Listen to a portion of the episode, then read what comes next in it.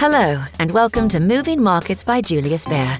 Please listen to the important legal information at the end of this podcast. Good morning. My name is Helen Freer. I'm an investment writer at Julius Baer in Zurich, and I'm going to start us off this morning with an overview of the latest market news.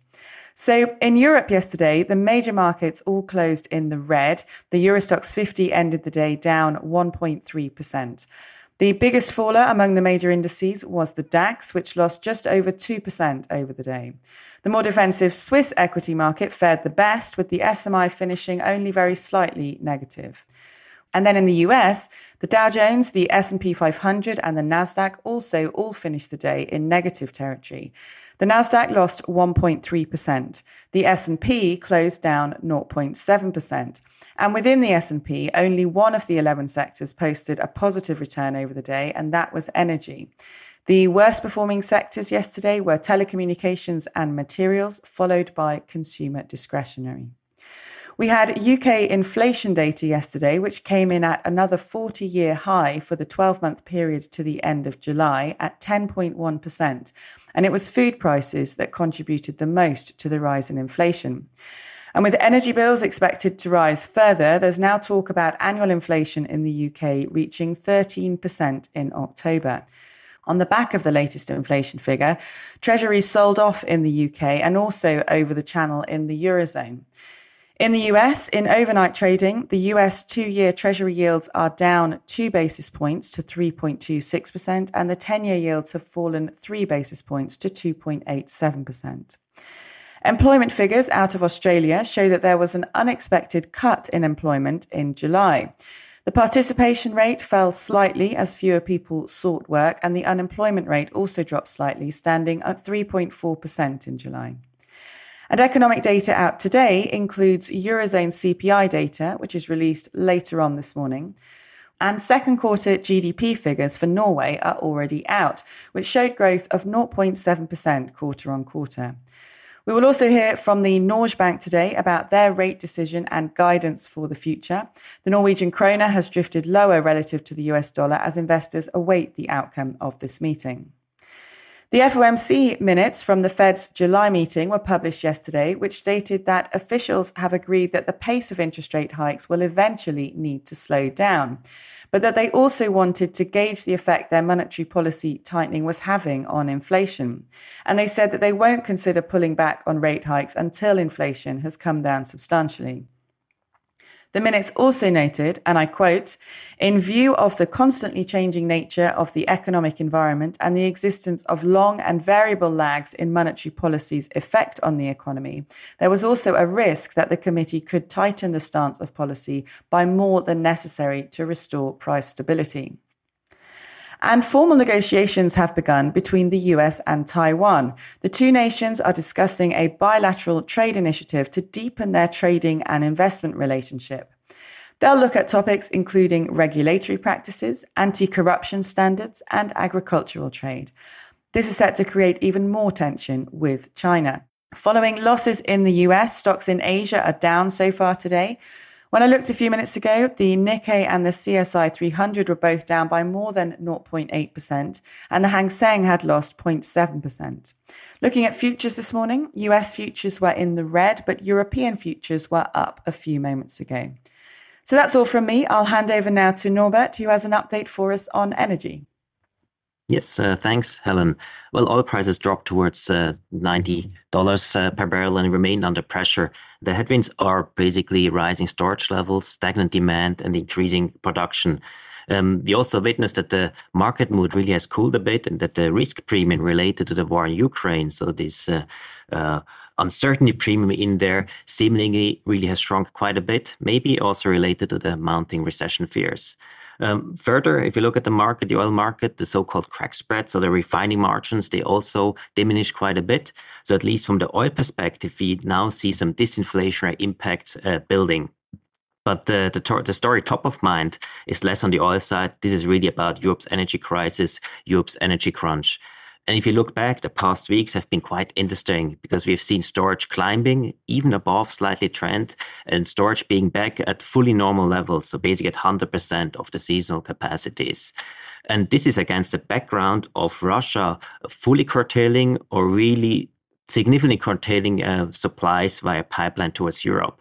And once again, the gas market really showed its resilience. It's the LNG imports that basically largely compensated the massive Russian shortfall, helped also a bit by partially constrained demand, uh, particularly coming from the industrial side. So this observation of the market seems a bit at odds with the public debate and this seemingly very high fear about Europe running out of gas in winter. So we feel confirmed with our thesis put out ahead of summer that it needs a lot of ifs, that such a risk case would happen. It would need a very cold winter, it would need a lack of LNG availability, and it would need a very much prolonged outage of the French nuclear power plants. I think that topic, the last topic, is another noteworthy observation. So Europe's energy crunch, in fact, is increasingly less about the Russian gas supplies, but it's more about the issues France has with its nuclear power plant fleet, where some regular maintenance checks led to or detect the corrosion issues. And a very big chunk of the nuclear fleet now is out of service. But the outlook remains that this work will be done in time and that most of these power plants should return in autumn just ahead of winter. So our views overall remain unchanged. We have cautious views on the energy side. We see uh, further lower prices. We also believe that we'll be looking at natural gas prices in Europe. That's just one of these other spikes. So basically the fourth spike. Eventually you should see some cooling there. And uh, if you look at the rest of the commodity space, we see, especially on metal side, prices rather at fair levels, and there we stick to our neutral views. That's it from commodities. Thank you very much, Norbert. Markus, we're looking forward to your updates this morning from the Investment Committee. Yes, Helen. The investment committee decided to add downside protection, which showed S&P mini futures 4% across all mandates. Let me reassure you, we are still in expansion mode. We don't believe in a systemic crisis. We don't see reason for a long-lasting recession. As a fixed income guy, I can tell you that households and corporate balance sheet are great. And we have just heard, Norbert, there is sufficient energy. So we are, don't believe there is an energy induced crisis coming. So basically, in the expansion phase, you need to be invested. The structural problem remains that the market needs to adjust to the new, or better say, old world without financial repression. That means no more oversupply with free central bank money. The adjustment process we have seen in the first half is a painful one, and it maybe not be over. The rebound we have seen in July, in our view, has been too fast and too far. And also, we have seen another remarkable phenomenon in the first half. Since the end of financial pressures hits all asset segments at the same time, markets tend to correct in waterfalls. So we believe we need to be invested but we see the risk of a retest of the June lows if market sentiment temporarily turns sour. With this 4% short mini structure, we keep the underlying positions of the portfolio intact. We still are invested in the home markets, in US equities. We have the special teams like Next Generation and Biotech. We don't expect any miracles from the bond side in the remainder of the year for the re full recovery of the bond market, we would have to return to these financial repressions. We don't see that as long as inflation remains sticky. And you just mentioned the example of Great Britain with more than 10% inflation and the Bank of England committed to push the economy into recession. There is no fantasy to return to a financial repression anytime soon to conclude with China, China used to be a source of strength for the global economy. At the moment, we are very much worried that the downward spiral on the property market has not ended. There is a lack of buyers uh, because uh, young households they don't have job security anymore. Without buyers, the property companies don't have liquidity. They don't have access to new funding. Uh, they have to sell their properties at fire sale prices. So the downward spiral has not ended yet. To conclude, we added this 4% downside protection, but we still believe we are in an expansion mode. You need to be invested and uh, just we want to be protected against a temporary downswing as we cannot exclude, I would say, we cannot rule out a retest of the June lows. That's all from my side. Back to you, Helen. Thank you very much, Markus. And that concludes today's episode of the Moving Markets podcast. Thank you very much to all of the speakers, and thank you all for tuning in. I wish you all a great day and hope that you'll join us again tomorrow. Bye for now. The information and opinions expressed in this podcast constitute marketing material and are not the result of independent financial or investment research.